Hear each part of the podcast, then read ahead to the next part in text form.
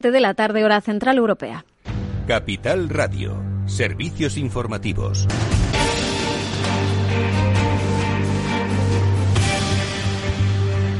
¿Qué tal? Muy buenas tardes. Echamos un vistazo a las últimas cifras eh, que nos eh, dejan los nuevos casos de coronavirus. Sanidad acaba de notificar 15.318 nuevos eh, casos y 351 fallecidos en las últimas 24 horas. El Gobierno se ha reunido de nuevo en ese Consejo Interterritorial de Salud. Quiere diseñar con las comunidades autónomas un plan nacional de vacunación gratuita con contra la COVID. También sobre la mesa esa posibilidad de que las comunidades eh, autónomas eh, puedan aprobar que se hagan test en las farmacias. Eh, pues bien, el Ministerio estaría estudiándolo, no se opone a esa idea. Ha indicado que la comunidad que quiera hacerlo deberá presentar un plan detallado. Recordamos que también desde Cataluña y Madrid ya estaban en ello, ya lo habían solicitado en varias ocasiones. Incluso Isabel Díaz Ayuso, la presidenta de la Comunidad de Madrid, habría remitido una carta a la Comisión Europea pues bien, ahora Bruselas admite que los eh, farmacéuticos hagan estos test de antígenos, eh, pero con formación previa. La Comisión Europea aprueba una recomendación para impulsar las pruebas rápidas y facilitar así el reconocimiento de los resultados de un país a otro, porque recordamos que ahora, por ejemplo, para viajar a España, una medida que entra en vigor a partir del 29 de noviembre, hay que presentar una PCR negativa. Se trata de una prueba que es más cara que el test de antígenos y que tarda más tiempo en llegar.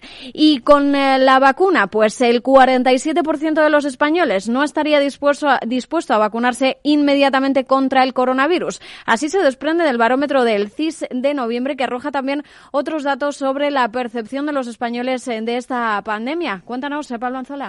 Sí, Lucía, entre ellos que el coronavirus sigue siendo el principal problema para los españoles. El CIS revela que tres de cada cuatro consideran necesaria la adopción de medidas más duras contra la segunda ola del coronavirus y entre ellos la mayoría está a favor del estado de alarma, pero solo durante 15 días y no seis meses, como aprobó el Gobierno. Y lo comentabas, solo el 37% de los españoles estarían dispuestos a vacunarse inmediatamente contra el COVID frente al 47% que no lo haría. También revela este CIS un gran descontento con el sistema sanitario porque casi 9 de cada 10 cree que son convenientes reformas en la sanidad española. Un 60% de ellos cree que deben aplicarse con mucha urgencia. También el CIS pone cifras a la percepción de responsabilidad ciudadana. El 40 40% de los encuestados piensa que los españoles se comportan de forma poco cívica e indisciplinada ante la pandemia frente al 50% que cree que los españoles actúan con civismo y solidaridad. Gracias, eh, Pablo. Pues esas cifras que nos deja el último CIS en relación a varios asuntos eh, relacionados con el coronavirus. Eh, mientras, más asuntos. La Comisión Europea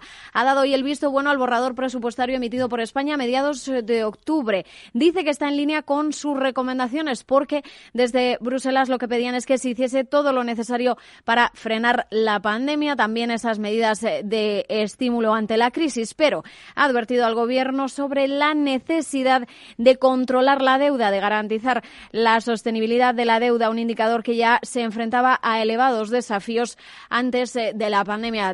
no obstante, también destacar que desde Bruselas han dado un aprobado general a las cuentas eh, de todos los países del bloque, aunque con advertencias algunos de ellos, como el caso que veíamos de España. Y más asuntos en relación a los presupuestos. El Grupo Parlamentario Socialista ha acusado este miércoles a Unidas Podemos de haber incumplido el acuerdo que tenían de registrar de forma conjunta todas sus enmiendas a las cuentas. ¿Por qué? Pues porque Unidas Podemos ha presentado junto a Esquerra y Bildu otra enmienda, una propuesta para prohibir los desahucios hasta finales de 2022 a familias vulnerables. El vicepresidente segundo, Pablo Iglesias, ha defendido este miércoles eh, la presentación de esa enmienda, diciendo que no les han votado para hacer amigos. Mientras la vicepresidenta tercera y ministra de Asuntos Económicos, Nadia Calviño, le ha, le ha pedido no crear conflictos. Se cree que se trata de un asunto de visibilidad del Partido Morado. También ha dicho que lo importante ahora es centrarse en conseguir aprobar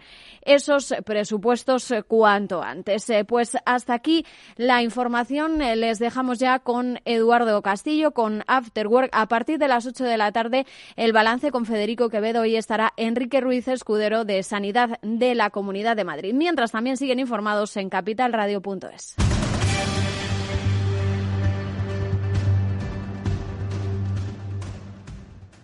Capital Radio. Siente la economía. Únete al periódico líder en el sector económico. Suscríbete a El Economista y recíbelo todos los días en tu casa o en tu correo electrónico. Más información en el 902 88 93 93 o en club del suscriptor arroba eleconomista.es. ¿Inviertes en acciones o ETFs habitualmente? Entonces esto te interesa. Invierte en acciones de bolsa española o extranjera sin comisiones, hasta 100.000 euros al mes. Entra ahora en xtb.es y abre tu cuenta 100% online en 15 minutos. Riesgo 6 de 6. Este número es indicativo del riesgo del producto, siendo uno indicativo del menor riesgo y 6 del mayor riesgo. Si estás pensando en comprar una casa, entra en cuchabank.es y accede a nuestra oferta hipotecaria. Cuchabank, el banco de tu nueva casa. Morning and out to school. The teacher is teaching the golden rule. American history and practical math. You study them hard and hoping to pass. Working your fingers right down to the bone. And the guy behind you won't leave you alone. Después del trabajo, After Work, con Eduardo Castillo, Capital Radio. ¿Qué tal amigos? Buenas tardes y bienvenidos. Un día más al After Work que ya comienza en Capital Radio y que hoy recupera sus eh, clásicos para hablar de economía y de futuro, ya que, como bueno, todos recordaréis, el día de la inversión que desarrollamos en Capital Radio el pasado lunes, bueno, pues hizo que alterásemos nuestra programación para ayer hablar de ciberseguridad y hoy pues retomar lo que es habitual, nuestro comentario sobre lo que pasa en la vida a través de la economía. Y eso siempre es una visión que tenemos con la ayuda de, pues para mí, quien es mi economista de cabecera, el que me hace entender la complejidad y al mismo tiempo lo simple que es el mundo de la economía, aunque parece que muchos no lo entendemos porque seguimos siendo más pobres que las ratas. O es que, aunque lo entendamos, seguiremos siendo más pobres que las ratas. ¿Se hace unos ricos sabiendo de economía? Es una gran discusión que algún día vamos a tener con nuestros amigos. Bueno, pues enseguida vamos a saludar a Félix López y a Javier López Bernardo, con los que hablaremos pues de lo que pasa aquí, de lo que pasa allí. ¿Vale? Vamos a tratar un poco de dar sentido pues a las cosas que pasan, pero que ya no parecen tener tanto interés esta semana. Realmente vivimos en una sociedad líquida, donde al final tiene caducidad hasta la actualidad más acuciante. Bueno, pues con ellos hablamos ahora en los próximos minutos y luego un aviso para eh, pequeñas y medianas empresas de Madrid. Vamos a hablar con eh, Pedro Pisonero, que es el director general de Iberaval, que es una sociedad de garantía recíproca. Ellos operan en buena parte del territorio, también lo hacen en Madrid. ¿Os interesaría eh, encontrar una vía de financiación a través de una fórmula como la sociedad de garantía recíproca? Eh, ¿Creéis que es un buen momento y un momento de necesidad para ello? Bueno, pues le vamos a preguntar si realmente pues esta fórmula a vosotros os resulta adecuada o no. Es algo que vamos a eh, tener con eh, nuestro invitado, con Pedro Pisonero, a partir de las 19.30, eh, 19.40 aproximadamente, dentro de unos 40 minutos. Bueno, pues nosotros vamos ya mismo a saludar a nuestros amigos, a Félix López, Javier López Bernardo, que ya están prestos a ayudarnos a entender de qué va esto de la economía.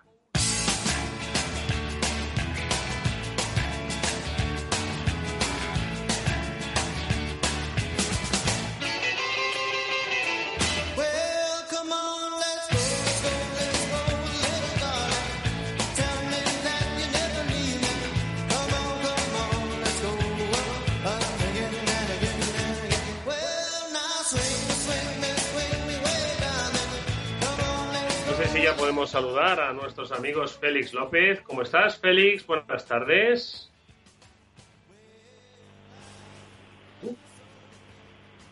Pues no escuchamos a Félix. Hola, Félix.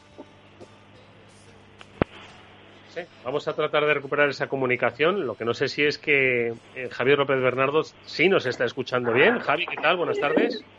Buenas tardes, Eduardo. ¿Qué tal todo? Sí, a ti sí que te podemos escuchar muy bien. Pues nada, dispuestos de nuevo a compartir reflexiones interesantes del mundo de la academia, eh, del mundo de la academia y del mundo de la economía. Em, eh, Félix, ¿estás ya con nosotros? Nada, definitivamente Félix todavía no se ha incorporado. Javi, buenas tardes. ¿Qué tal, Eduardo? Me ha hecho muchas gracias tu introducción, ¿no? Porque decía si la economía nos iba a hacer más ricos o no. Exactamente. Yo quiero decir, saber de economía a uno le hace rico o a uno le hace libre. pero pobre. Uno de los economistas que hemos traído más a este programa, que ya nuestros oyentes conocerán, ¿no? Es eh, McCloskey. Sí. Y pues eh, que escribió hace poco unos libros de, sobre, sobre, la economía burguesa y la retórica, ¿no? Y de cómo un poco esa retórica, a lo mejor a nivel individual, pues hay muchos que seguimos siendo pobres, pero a nivel global las sociedades se hicieron más ricas. Pero hace muchísimos años escribió un libro sobre retórica de la economía que decía que si eres tan listo, ¿por qué no eres rico?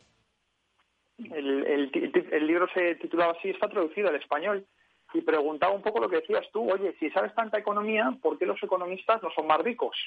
Mm, era un claro. poco el era un poco el, la pregunta del libro y el libro concluía que básicamente bueno pues que los conocimientos que tienen los economistas pues no son tan importantes no mm. y al final no acaban siendo tan relevantes para ser ricos esto es como, oye, ya que eres filósofo, ¿por qué no eres feliz? O ya que eres periodista, ¿por qué no te las sabes todas? O ya que eres médico, ¿por qué estás tan hecho polvo? Félix López, muy buenas tardes. ¿Qué? Muy buenas tardes. ¿Qué te parece lo de, no, no, sé si nos has escuchado la reflexión inicial? Sí, sí, sí, cuando habías, he dado la oreja con el teléfono y, y se ha apagado. el, entonces, sí, estaba, estaba oyendo tu introducción sobre el hecho de, de, del ser rico o no ser rico, sabiendo economía o no. Y, y bueno, inmediatamente me ha salido a la mente de que Javier iba a hacer el comentario de, de McCloskey, ¿no? porque es un economista que a él le gusta mucho. Y yo le he oído citar frases enteras del libro que ha mencionado, If you are so smart, ¿no? Si eres tan listo, ¿no? que se tradujo hace muchos años al castellano y que es una auténtica delicia, ¿no? Si los lectores, si los oyentes son capaces de encontrar el libro pues, en alguna librería de, de, segunda mano, porque ya no sé si el libro se podrá encontrar en una librería normal, pues sería una pequeña joya para su biblioteca. Y es así, es decir, no, no, por más que estudiamos mucho, pues no parece que damos con el tranquillo para sacarle dinero a, ha habido pocos economistas realmente millonarios, pero algunos lo han sido, ¿no? Es decir, que es cierto que, que no sabría decir muy bien la media, pero bueno, muy buenos economistas de, de pues, oye, del talante de Ricardo, incluso el mismo Keynes, eh, pues hemos visto el, el, el, premio, uno de los premios Nobel de, Economía de este año, el profesor eh, Milgrom, pues hay gente que ha hecho un capital importante, ¿no? Pero en fin, ninguno, ninguno al nivel de un cualquier financiero importante de los que salen en las noticias. Bueno, pues nada, habrá que seguir esperando a que nos toque la lotería. Eh, ¿Vais a jugar lotería este año? Madre mía, eh, ¿qué, qué, qué necesidad habría de darnos una alegría, ¿no? ¿No creéis, Javi? Sí, la verdad es que yo nunca sé mucho de la lotería, Eduardo pero pero a lo mejor este año bueno pues como están las cosas a lo mejor sí que sí que uno se lo replantea no Madre mía, o sea, tú que eres una persona pues bastante mm, cartesiana en, en tu en tu en tu pensamiento y análisis, eh, si no juegas a la lotería es porque crees que no hay probabilidad alguna. Yo es que a mí es una gran ilusión que tengo, ¿eh? la de la de pues como muchas otras personas, la de si me tocas en la lotería, ¿qué sería lo primero que haría? Mancha? Me preguntaría si ese día iría a la radio, ¿eh? Le darías un gran disgusto a tus oyentes si no fueses Eduardo, o sea que te lo no, no, que pensar iría, iría y, iría y hasta se me notaría, fíjate. Y Félix, Félix, ¿tú vas a jugar este año o qué? Estoy seguro que se te notaría. Si te madre mía, madre mía. Hombre, yo como la mayoría de los españoles siempre juego algo de, de dinero, ¿no? Pues no sé, pues, hay, no sé, como 100 eurillos en total, o sea que ya es dinero. Sí. No mucho, pero bueno, pues para tener para tener algo, ¿no? A la hora de... Y luego pues regalar algo, algún décimo, ¿no? Me voy a comprar un décimo y así os lo regalamos aquí en la radio. Sí, claro. Bueno, pues ojalá que... para alegrarnos un poco. Y, y, y, entonces si toca se nos va a notar mucho. Sí, ¿verdad? Vamos, tanto que vamos a salir en las noticias. Pero bueno, hasta que llegue el día de la lotería tenemos que bregar con los bueyes que tenemos y estos bueyes nos dicen que ya parece que, que, lo comentaba también al principio, ¿no? Que ya, pues el, el, año, el, la semana pasada estaban hasta en mi pueblo preocupados, ¿no? Por el recuento electoral en Pensilvania y hoy ya, pues como que hasta a nadie le importa las burradas, ¿no? Que pueda decir Trump con respecto a, la acusación de fraude directo, ¿no? Entonces, parece que el mundo, yo no sé si está mirando a otro lado o está, bueno, cauto a la espera de que pase algo. Javi, ¿tú cómo lo ves, esa lectura de financiera internacional? No, yo, yo creo que está superada, Eduardo, ¿no? Es, había una parte de la pola, bueno, incluso el, mismo día de las elecciones, lo, lo comentasteis vosotros, ¿no? Eh, que, bueno, pues que ya se sabía que Trump, fuese cual fuese el resultado, eh, pues las elecciones las iba a impugnar, ¿no? para él, primero porque es un tema de honor. se ha estado toda la campaña escojonando de Biden, que si era Sleepy Biden, salía incluso en los discursos diciendo que por favor que le votasen a él porque si perdiese contra Biden sería que, no sabía cómo se iba a levantar de la cama, lo decía tal cual. Y claro, entonces cuando pues haces ese tipo de afirmaciones, luego la realidad es un poco más es un poco más dura, ¿no? Entonces yo creo que no va a haber ningún no ha habido no ha habido nada de fraude eh, los republicanos han estado pues toda la campaña intentando pues dar eh, los menores posibles. Este es un tema que en Estados Unidos ha estado discutiendo mucho desde mayo, cuando ya se veía que la pandemia pues había grandes probabilidades de que ya hasta noviembre. Este es un tema de, de, bueno pues eh, los servicios postales pues que tuviesen suficiente dinero, ¿no? Ese, ese ha sido uno de los grandes temas que no le hemos comentado en la radio, porque aquí en España pues no tenía un gran efecto, pero, pero ha, sido una, ha sido un tema de conversación política pues muy fuerte allí en Estados Unidos, ¿no? Y entonces, bueno, pues como al final, pues sí que efectivamente sí que lo han podido hacer todo razonablemente bien para, para lo que es Estados Unidos, quiero decir, ¿no? Que, lo cuentan todo muy lento y, hay estados que tienen muy pocos medios, ¿no? Bueno, pues estaba claro que las noticias iban a salir así, ¿no? Como han salido, pues que él las iba a impugnar, pero yo le veo muy poco riesgo de que, de, no ya de que ganen las elecciones, ¿no? Sino de que, sino de que dé la vuelta a los resultados en ningún estado. Eh, yo creo que la diferencia en los estados que se hablaba de Biden es una diferencia pues, relativamente cómoda, ¿no? Mm. Y por tanto, Javi, los mercados financieros a qué van a estar mirando? ¿A las vacunas? A... Porque parece que solo reaccionan frente a eso.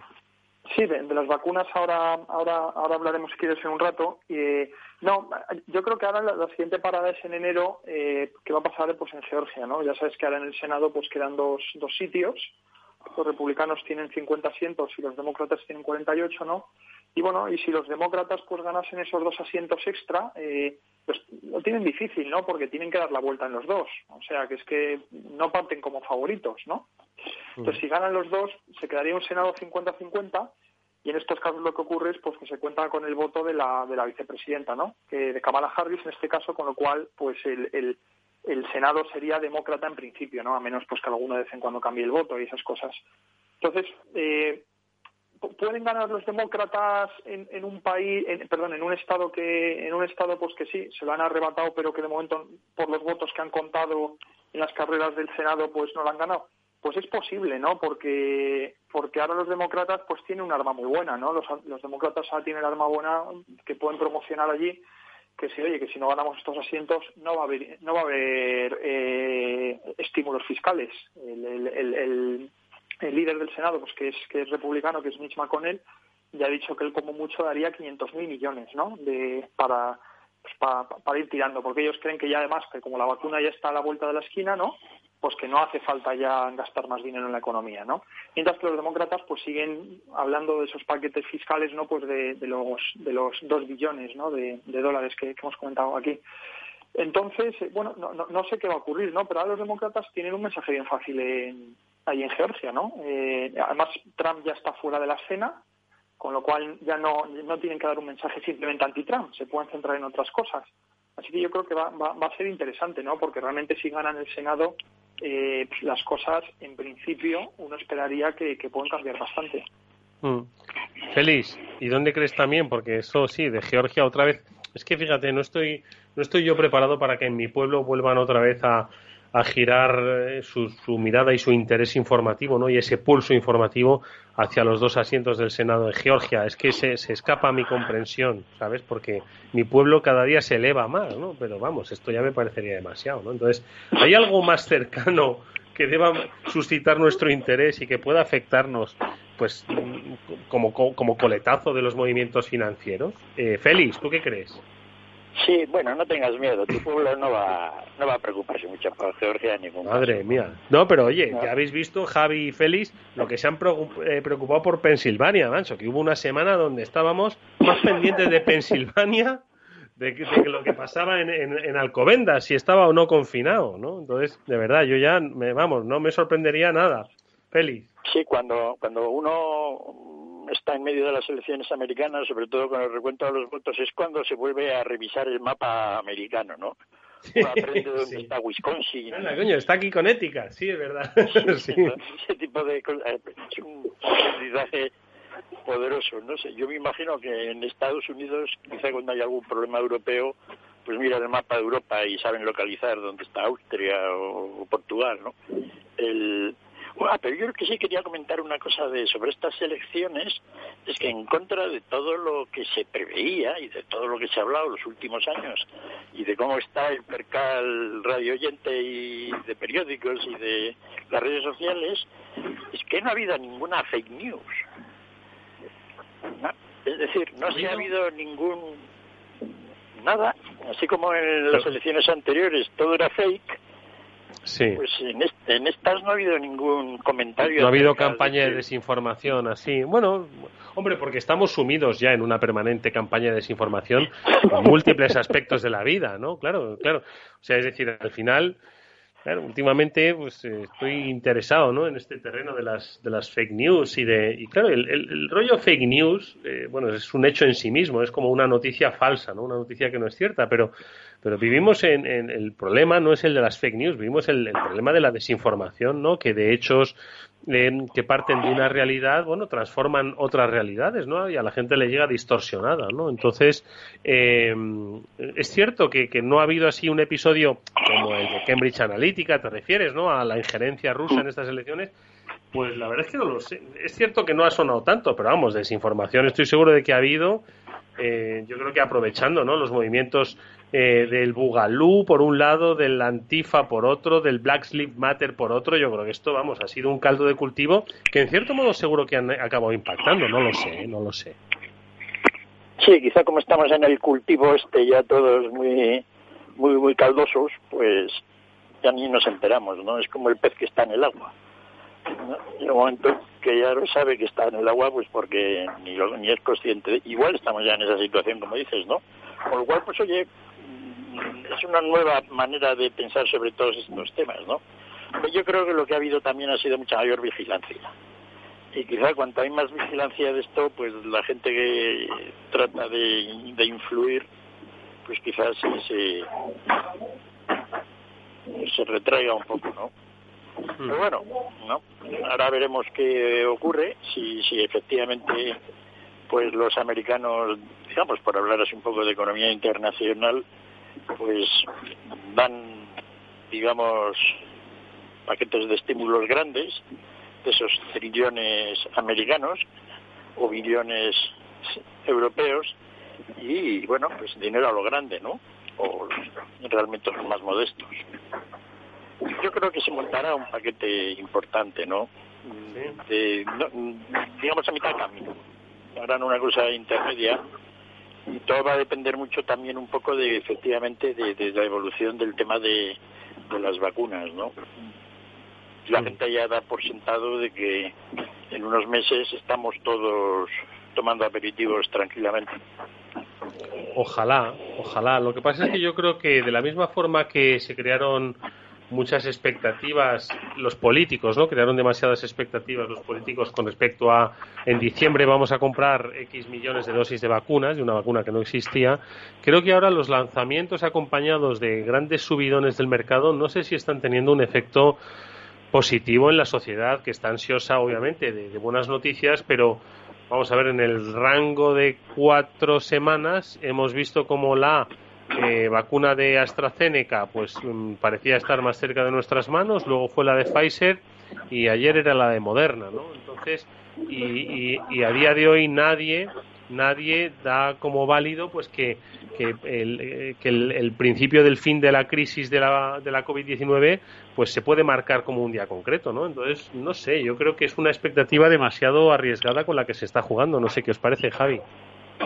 Bueno, una cosa es eh, la crisis epidemiológica, que no, sé a cuál te refieres, Eduardo, y otra es la crisis económica. ¿no? En, la crisis económica, pues hemos hablado de Georgia, no porque Georgia pues, nos apetezca ponerla en el mapa, que también está bien, como decíais, ¿no?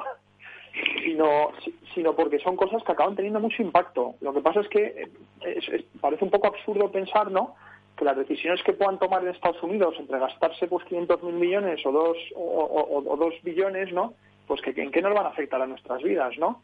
Y de manera indirecta sí que lo hacen, ¿no? De manera indirecta sí que lo hacen. Los, americanos de momento es el único es el único país que realmente todos han gastado bastante, ¿no? Pues habría que decir un país que de momento en la crisis económica eh, se lo han tomado en serio y lo han hecho en rápido han sido los americanos. Eso, eso contrasta mucho con el desastre epidemiológico que tiene ahora mismo Estados Unidos, que es de proporciones grotescas. O sea, a nivel económico, los americanos, tanto la Reserva Federal como la política fiscal, la han hecho muy bien. Y eso, pues, es una pequeña diferencia con el año 2009, que también lo hicieron rápido, pero no fue tan, no fue tan contundente, ¿no? Y, dejaron además quebrar Lehman, no sé si te acuerdas, ese, fue todo el drama. Si hubiesen rescatado Lehman, eh, todo el sistema financiero y todo ese pánico que hubo no, probablemente no hubiese ocurrido, ¿no? Entonces eso es muy diferente. China, por ejemplo, en esta crisis la tenemos ausente. Eh, China lo mismo. China ha, tenido una política de estímulos muy diferente a la del año a la del año 2009, ¿no? Entonces estas cosas son importantes. ¿Por qué te lo digo? Bueno, porque a nivel económico una de las lecciones que se aprendió de la anterior crisis es que los republicanos rápidamente, pues los paquetes de medidas los las recortaron muy rápido. Es verdad que la recuperación americana eh, la recuperación americana fue mucho mejor que la europea, porque lo, de Europa fue pues, un, pues, pues, como siempre un poco, ¿no? Un poco desastre. Pero en Estados Unidos la política fiscal se, cortó relativamente pronto también. Eh, hubo un consenso y, y, y, muchos, y, muchas de las caras que estaban en aquel entonces son las que están ahora, ¿no? Entonces, eh, bueno, eh, te lo digo porque decías, oye, a nivel económico, pues ¿dónde estamos, no? Eh, ¿Qué día se le puede poner fin? Bueno, es, un tema gradual, ¿no? Porque incluso, aunque te creas que las vacunas las tengamos ya totalmente distribuidas en mayo, ¿no? Y en junio imagínate que ya estamos todos vacunados, imagínate un escenario súper optimista, ¿no? Bueno, la economía pues tiene su inercia, ¿no? Feliz. Sí, no, estaba curioso la diferencia grande entre los estímulos americanos y los un poco los del resto, ¿no? En Europa, pues aparte de lo que han hecho los países individualmente, en el sentido de, pues oye, pues todo esto, básicamente la financiación de, de ERTES o esquemas similares y préstamos y rescates de algunas compañías en situación lamentable, pues comparativamente se ha hecho se ha hecho menos, ¿no? y lo que se de alguna manera se decía que iba a ser el gran programa europeo de, de, estímulo económico, pues parece que se está disolviendo como un azucarillo. No vemos el dinero ni muy cerca ni muy lejos de momento. ¿Y qué efecto puede tener como eso, no? De momento, pues todos los estados están aguantando pues el primer invite sin ayuda más que la del Banco Central Europeo, que está comprando toda la deuda que se emite, claro, porque si no, ¿quién la va a comprar? Y nada más, ¿no? Así que este año, pues, es cuando se va a ver un poco bien cómo se va a empezar a, centrar todo eso, es decir, qué sectores de la economía realmente han quedado muy tocados, cómo cambia un poco la manera de trabajar, y todo eso, ¿no? Vamos a ir viéndolo, viéndolo poco a poco, ¿no? Va a ser, no sé, oye, momentos interesantes, lo cual quiere decir que, pues para preocuparse, ¿no? Bueno, pues eh, esto es lo que un poco el escenario, ¿no? Al que al que se, se asoma, ¿no? La, la economía mundial, eh, especialmente, bueno, pues el papel que van a tener los bancos centrales, ¿no? De cara a la crisis financiera. Pero luego ya si os parece y por comentar un poco, ¿no? La noticia del día que, bueno, pues eh, esta mañana eh, sonaba con fuerza, pero hoy, bueno, pues eh, todavía parece indicar que hay recorrido, por lo menos recorrido informativo y recorrido de conversaciones para esa potencial fusión, ¿no? Que con la que amanecía el mercado entre BBVA y el Banco Sabadell pero bueno, siguiendo un poquito la estela de la última, de la última fusión eh, acordada por, o absorción, vamos a decirlo así, por CaixaBank con respecto a Bankia. No sé qué, qué te parece, Félix, eh, si bueno, al final pues forma parte un poco de lo que vamos a ver y que ya comentamos al calor precisamente de eso, de Bankia y de lo de la Caixa.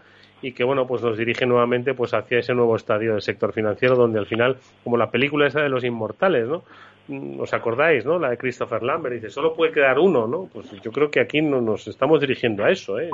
qué te parece feliz sí no eso ya lo comentamos en la época cuando el tema de con el tema de, de, Bankia y de, sí, ¿verdad? y de la sí, lo mismo, el mismo comentario. ¿eh? Ya en aquel entonces a, a los inmortales. La absorción de, del Banco Sabadell por, por el BVA. ¿no? sí, que el próximo era el Sabadell, exactamente, ¿no? Mm. Sí, sí, es algo realmente sorprendente, ¿no? Lo que está ocurriendo con todo esto.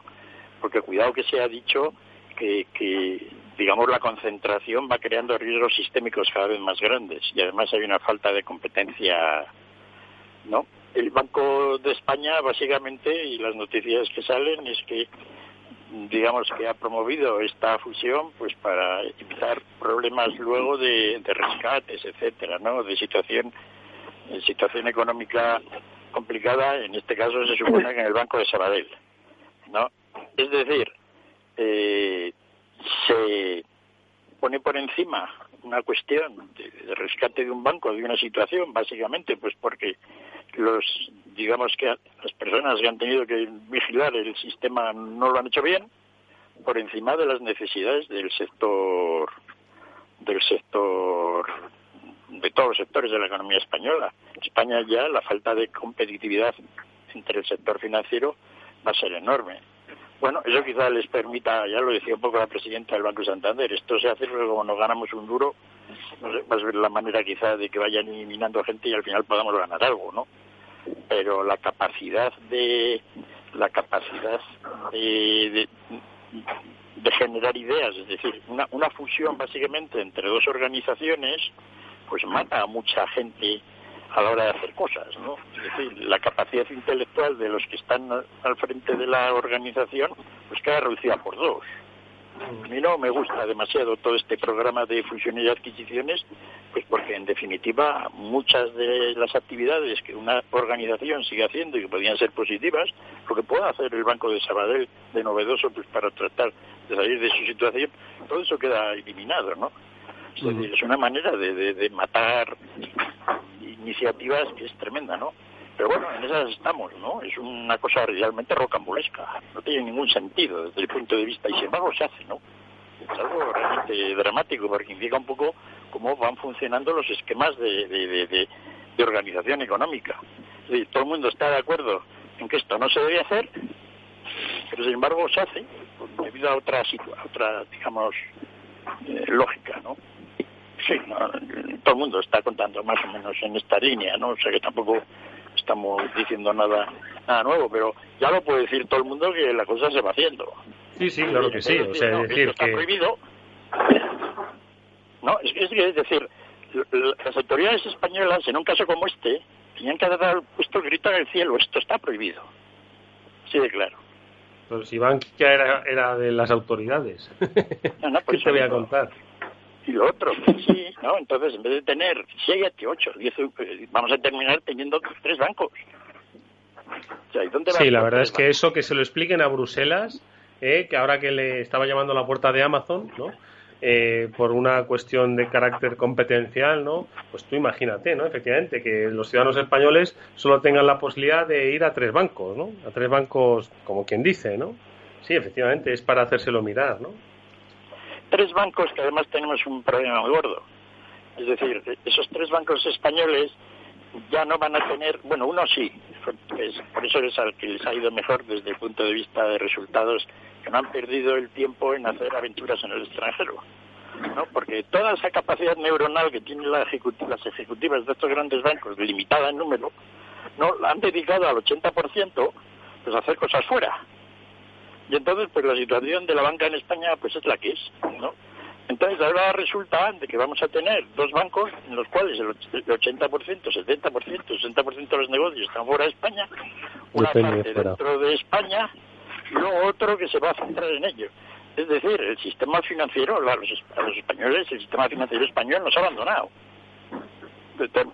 Realmente. Entonces esto, pues bueno, ahí está, el banco está y la hace y la ventanilla también. pero la contribución que va a hacer todo esto al desarrollo económico, pues ya cada vez va a ser más limitada, ¿no? Mm. Lo digo Javi, ¿tú cómo, la desaparición de personal y gente con ideas para, para en un sector que se considera que es importante es absolutamente dramático. Resulta que van a quedar en España dos bancos con tres ejecutivos y cuatro directivos y eso se supone que va a ser el centro del sistema financiero español. Bueno, y mucha banca online para los mayores de 70. Eh, Javi, ¿tú qué piensas de todo esto? Un, poco en esa línea, ¿no? O sea, una de las de las de, de lo que quedó claro hace una década con, con la crisis financiera y que luego desencadenó todo esto es una frase que todos los españoles nos aprendimos, que hasta los de tu pueblo se aprendieron, Eduardo, al igual que donde estaba Georgia, ¿no? Que era el to. ¿no? Y el too big to fail, no sé si te acuerdas, eh, ahora porque ya se ha pasado un poco de moda, pero en los años, pues hasta el, dos, hasta el 2015 más o menos, básicamente era un anatema. O sea, un, un too big to fail era pues pues pues que eres un zoquete en cómo has diseñado el sistema, te venían a decir. Entonces, y eso tenía que cambiar, ¿no? Porque una de las cla- una, una de las consecuencias era que acababas con instituciones que eran enormes, ¿no? Y que, y que, y que, y que cuando las tenías que rescatar, incluso para, para el balance de los gobiernos, pues acababa siendo un, acababa siendo un problema, ¿no? Y en Europa, pues, eh, pues, pues es lo que es lo que está ocurriendo durante la, durante la última década. Es verdad que, claro, te, argumentarán que es que el, el, pues el, el entorno económico, que básicamente esto se traduce en, unos tipos de interés trabajos pues no les permiten ganar dinero y eso es verdad claro pues no ganan no ganan dinero ganan poco entonces pues son son es un negocio ahora mismo pues que efectivamente pues necesitan con más escala van a ganar dinero van a ganar algo más pero tampoco van a ganar mucho más porque al final los recortes que pueden hacer pues son pues son limitados no Eh, te lo dicen bueno pues para si algún día las cosas se dan la vuelta que básicamente si algún día pues volvemos a tener tipos al 2 o al 3 o incluso al 5 imagínate no pues entonces eh, em- empezarían a ser negocios extraordinarios, ¿no?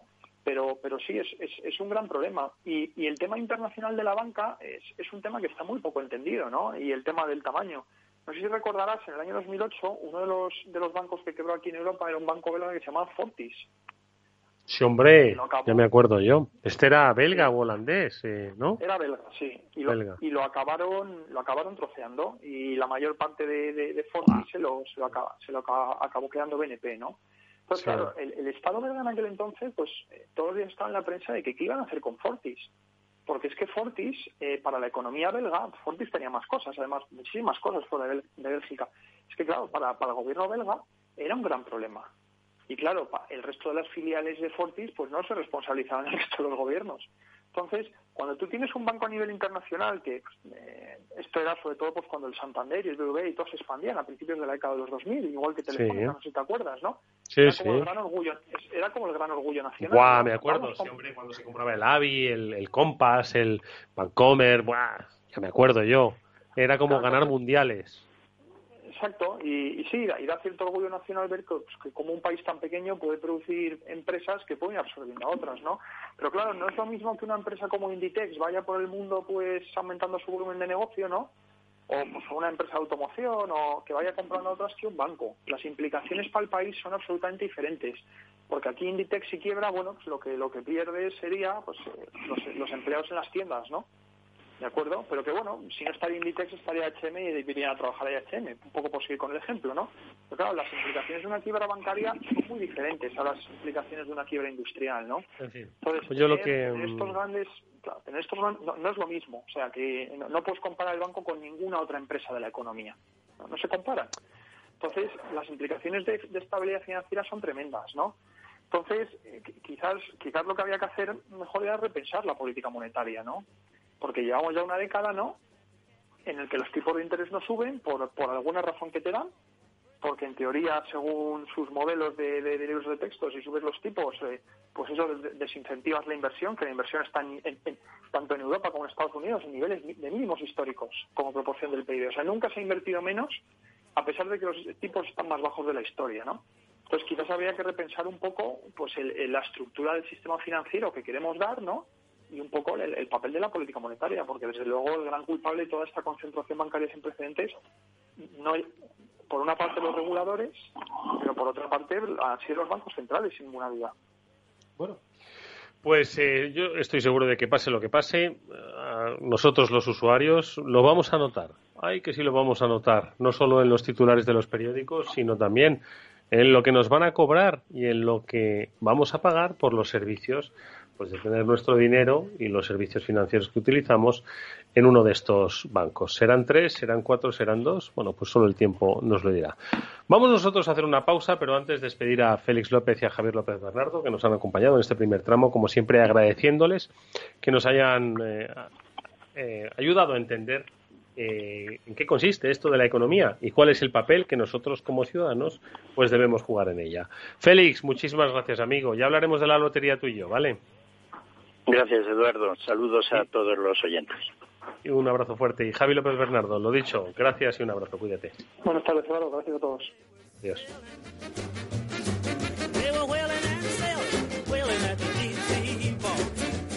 After Work con Eduardo Castillo. Bueno, y si te sientes atraído por invertir, pero no sabes con quién hacerlo, ya tienes a XTB porque pone a tu disposición la mejor oferta para comprar y vender acciones 7Fs de todo el mundo sin comisiones hasta 100.000 euros mensuales. El proceso es muy sencillo. Entras en xtb.es, abres una cuenta completamente online y en menos de 15 minutos vas a estar listo para empezar a operar comprando acciones y ETFs con cero comisión. Comprueba lo que te contamos en xtb.es. Riesgo 6 de 6, este número es indicativo del riesgo del producto, siendo 1 indicativo de menor riesgo y 6 del mayor riesgo. A la hora de invertir, la diferencia entre la convicción y la palabrería está en el grado de compromiso que eres capaz de asumir. El nuestro es este. En Finanbest solo ganamos si tú ganas primero. O lo que es lo mismo, en Finanbest, si no sumamos, no restamos. Conoce todas las ventajas del Result Investment. Tienes mucho que ganar. Finanbest, tú ganas. Si estás pensando en cambiar tu hipoteca de banco, entra en cuchabank.es y consulta las condiciones de nuestra hipoteca fija, variable e hipoteca joven. Cuchabank, tu nuevo banco.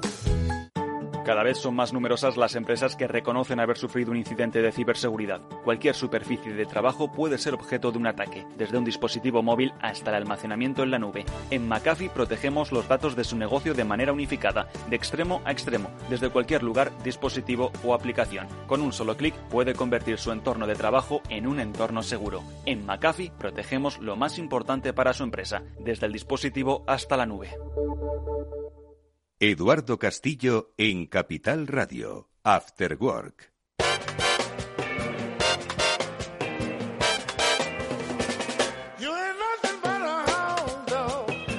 Bueno, pues vamos en este último tramo de nuestro programa a dar a pistas a las empresas que nos están escuchando sobre cómo afrontar estos tiempos difíciles. Los han vivido sin lugar a dudas, pero todavía no se ha terminado. La situación de la COVID-19 bueno, pues ha marcado pues un periodo inesperado, ¿no? Para muchas pymes de diferentes sectores de actividad que no pensaban que esto primero sucediese y segundo se fuese a desarrollar tal y como se está se está produciendo. Estamos hablando de pues una expectativa compleja. Eh, no cabe eh, lugar a dudas de que la, los eh, límites a la movilidad, la propia expectativa ¿no? de, de desarrollo económico, bueno, pues hacen que muchas eh, personas aplacen sus decisiones de compra, aplacen sus decisiones de inversión. Pero bueno, eh, negocios que han funcionado, ¿por qué tienen que dejar de funcionar cuando tarde o temprano esto se tendrá que acabar? Bueno, pues ayudemos a pasar el mal trago, pues hablando de opciones de financiación. Y es lo que vamos a hacer con nuestro siguiente invitado, con Pedro Pisonero, que es director general de Iberaval. Iberaval es una sociedad de garantía recíproca que eh, operando en numerosos, eh, eh, numerosas partes del territorio español, está en Madrid, em, pues dando la oportunidad, Pedro, a empresas a que afronten un poco el futuro incierto de una manera un poquito más cierta, ¿no? Buenas tardes. Pues muy buenas tardes a todos. Efectivamente, nos ha tocado vivir unos tiempos complicados, pero yo soy de los que piensan eh, voy a decir que con un eh, positivismo importante en que seremos capaces de salir de esto y de bastante más si nos echaran. Hay varios refranes castellanos alguno de ellos que viene a decir que no nos dé Dios todo lo que podemos aguantar, ¿verdad? Bueno, pues yo, yo Sí. me quedo con esa me quedo con esa idea de que seremos capaces, por supuesto, de sacarlo para adelante. Faltaría más. Oye, hay muchas empresas que se están preguntando, bueno, pues cómo seguir a mañana, cómo seguir hasta final de año, cómo afrontar el próximo año. Eh, Tienen una reflexión sobre la financiación y hoy hablamos de una sociedad de garantía recíproca. Eh, y la pregunta, Pedro, sería, ¿por qué sería una buena, ah, un buen paso, por lo menos pensar si una eh, sociedad de garantía recíproca, como Iberaval en este caso, puede ser una buena alternativa? ¿Por qué y para quién, no?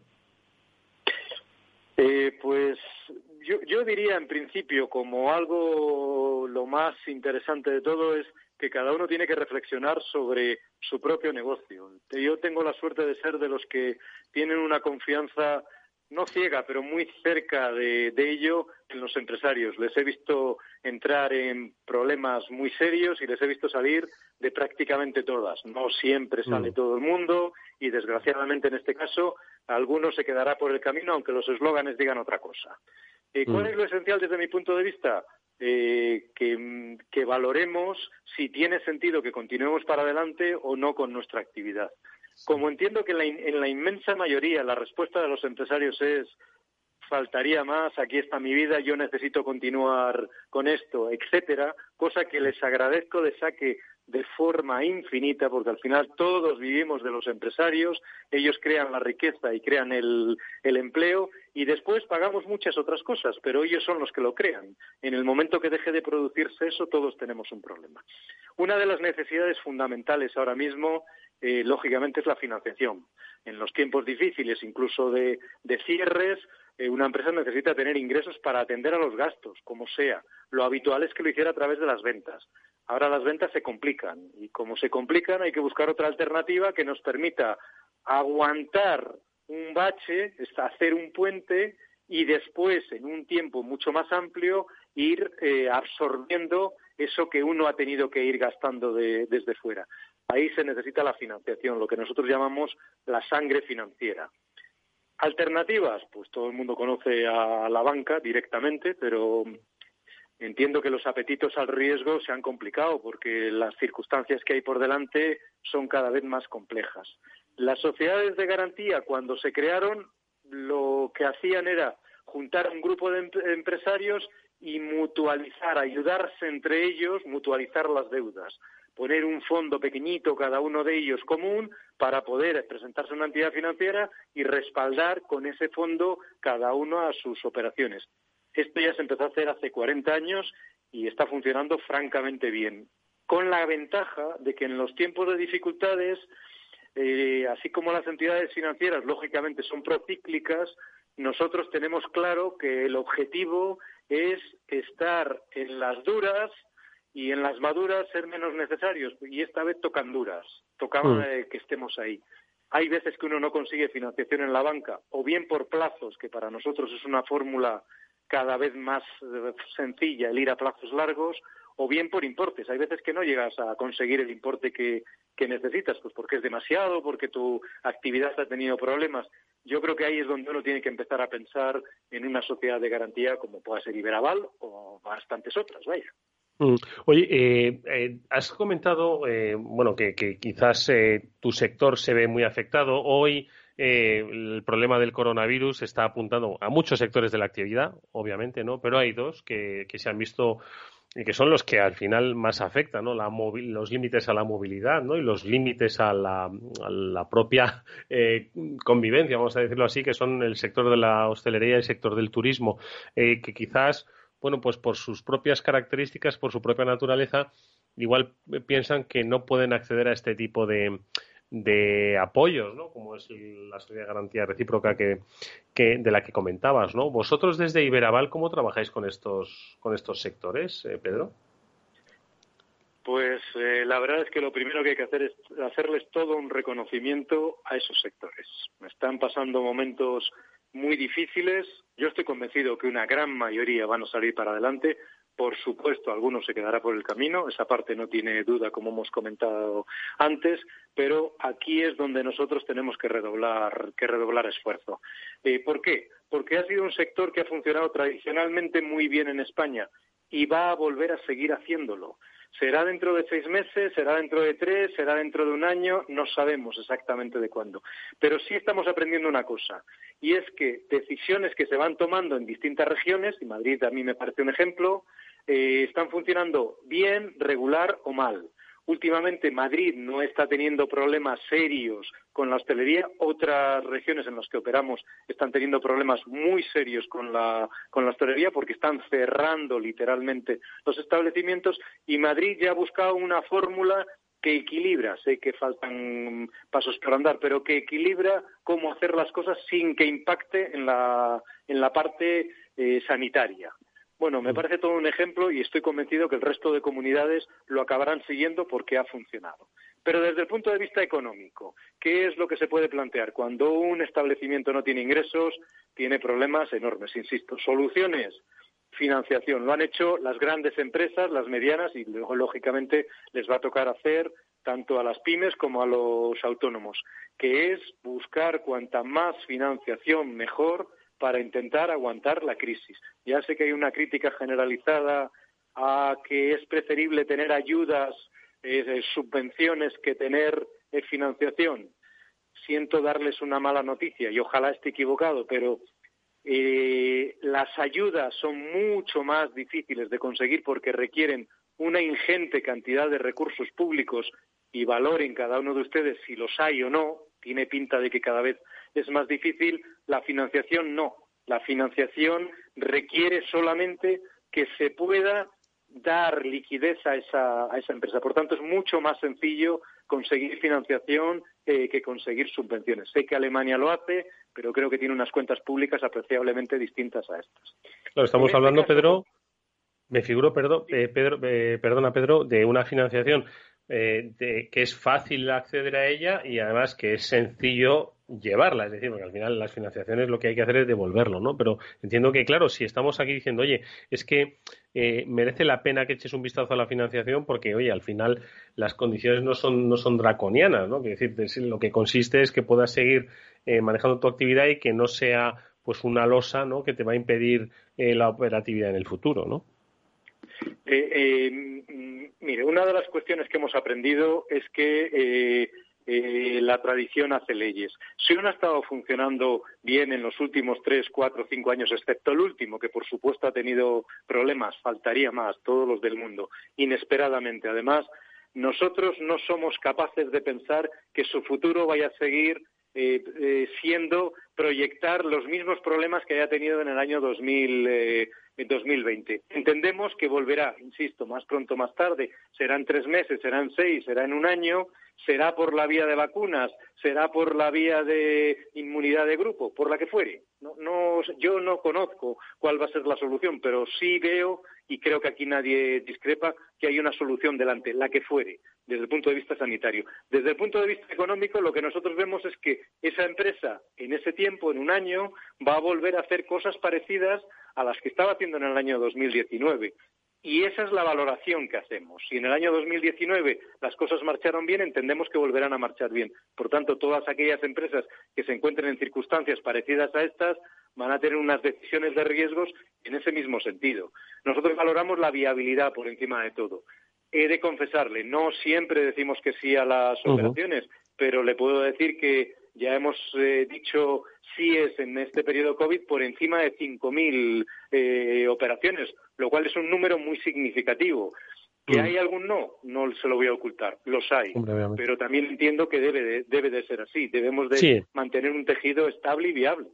Sí, exactamente. O sea, no se trata de alargar eh, innecesariamente, ¿no? Pues algo que está condenado a que pues, al final acaben perdiendo muchos. Eh, últimos minutos, Pedro, que nos quedan. Has hablado de Madrid. Eh, estáis trabajando en Madrid, como hemos dicho. Bueno, que quizás vuestro origen sea más castellano. Bueno, también tenemos algo de castellano, los madrileños, ¿no? Entonces, Pedro, ¿qué podemos decir de lo que estáis haciendo en Madrid, porque además lo estáis haciendo también en colaboración con la Comunidad de Madrid. para las empresas que nos están escuchando, ¿qué oportunidades habría? Eh, pues dicho muy rápidamente, eh, yo les diría, hay una línea que está bonificada hasta 50.000 euros para, eh, para bonificar los costes financieros, prácticamente sale al 0,5%, eh, hasta 50.000 euros a 30 meses con 6 de, de carencia.